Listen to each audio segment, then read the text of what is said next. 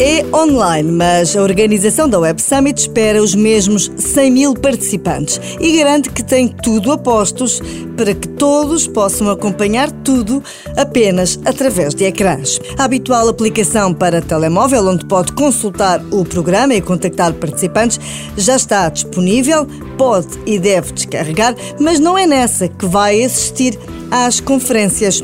Ainda esta semana, quem comprou o bilhete vai receber um link para ter acesso à plataforma onde vai poder assistir às conferências. Mas atenção, esta plataforma só funciona em computador. Portanto, se estava a contar seguir a Web Summit através do telemóvel, esqueça, tem de ser mesmo por computador, até porque é mais confortável.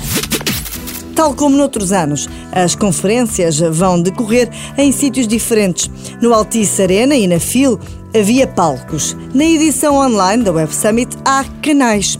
Há o canal central, o correspondente ao palco central, há o canal dos criadores, o canal da sociedade e o canal dos criadores tecnológicos, aqueles que desenvolvem novas soluções.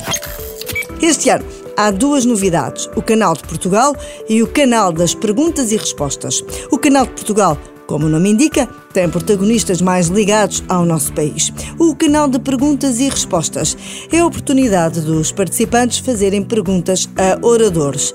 Oradores tão diferentes como o Primeiro-Ministro António Costa, o Presidente da Xiaomi ou o Presidente da Microsoft.